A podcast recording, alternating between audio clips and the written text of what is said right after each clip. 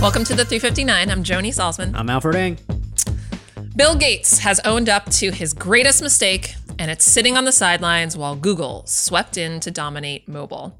Gates said that mobile operating systems are really a winner takes all world, and Microsoft missed out on 400 billion market opportunity when Google became the standard non Apple phone platform. And it's true. I mean, there's just Android and there's iOS. That's it. Where has that left Microsoft? I mean, for a while, you know, even in the PC world, it was, you know, Windows and Apple. Like those were the two, you know, computers that you could really get out there. And Right. they really missed the boat there when it came to the mobile market. I don't know if they just didn't see it as something viable. Obviously, we all know how the story of Windows Mobile came and went. Um, but I think they had come in like a little bit too late. I think had Windows Mobile came out first, we wouldn't be having this conversation. We it would be you know Sundar Pichai talking about how they wish they had pushed Android further at the time or something. Right. I mean, well, one of the things that Bill Gates mentioned as a reason why Google had that opportunity was because of Windows dominance Yeah. in that previous computing era, they were facing a lot of antitrust Yeah, stuff. I mean, for for more than a decade at that point, Yeah, when same- mobile started to arise. the same yeah. antitrust stuff that Google is facing Exactly. now. Right. Um, but yeah, I don't. It's hard to imagine how different the world would look if Microsoft had jumped on that train when it came um, Right. and focused a lot more on mobile, seen the potential that it had in the same way that Apple and Google did. Yeah, it makes you wonder whether or not having a duopoly, Hmm. but having one of the duopoly be a different company, if that would make a big difference. It's kind of crazy the point that he made though about how this is a winner take all like Yeah, ecosystem. it's It's, because like BlackBerry was around then also, Yeah. as was Windows Mobile and Android, but it was weird that it was okay. We're only gonna have these two. I mean, nobody said that, but like the market just- yeah. responded in that way. It was so interesting. Next up, in the US, FCC Commissioner Geoffrey Starks is leading an effort to scrub US telecom networks of gear from Huawei and others like it, those that are thought to be a threat to the country's security.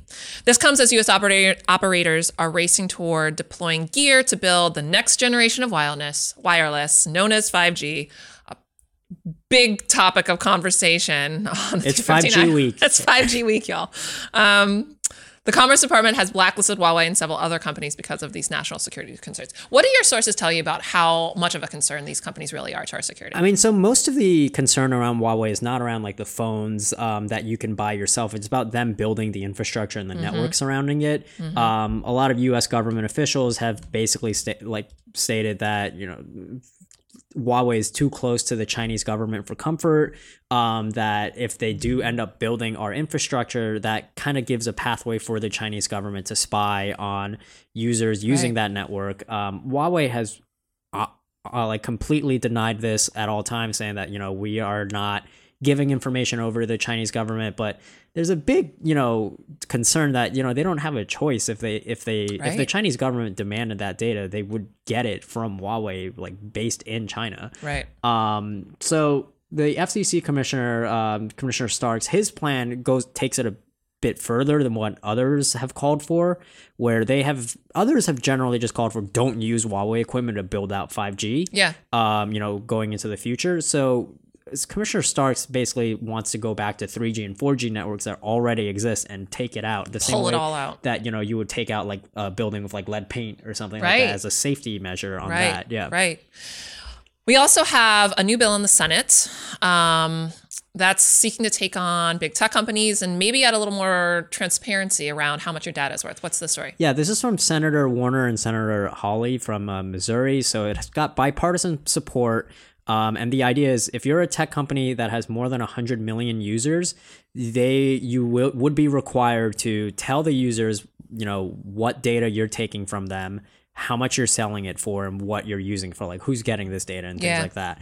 Um, right now, yeah, companies aren't required to do that. I mean, Google and Facebook will tell you what data they're taking from you, but think about all the settings they have to go through just to see that. Yeah. And none of them tell you how much it's worth, but I can say this from other data sales.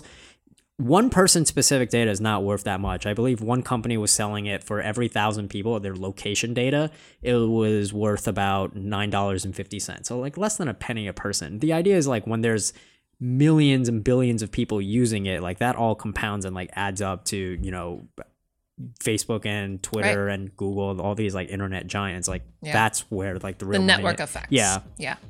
For these stories and others, check out cnet.com. I'm Joni Solsman. I'm Alfred Ng. Thanks for listening.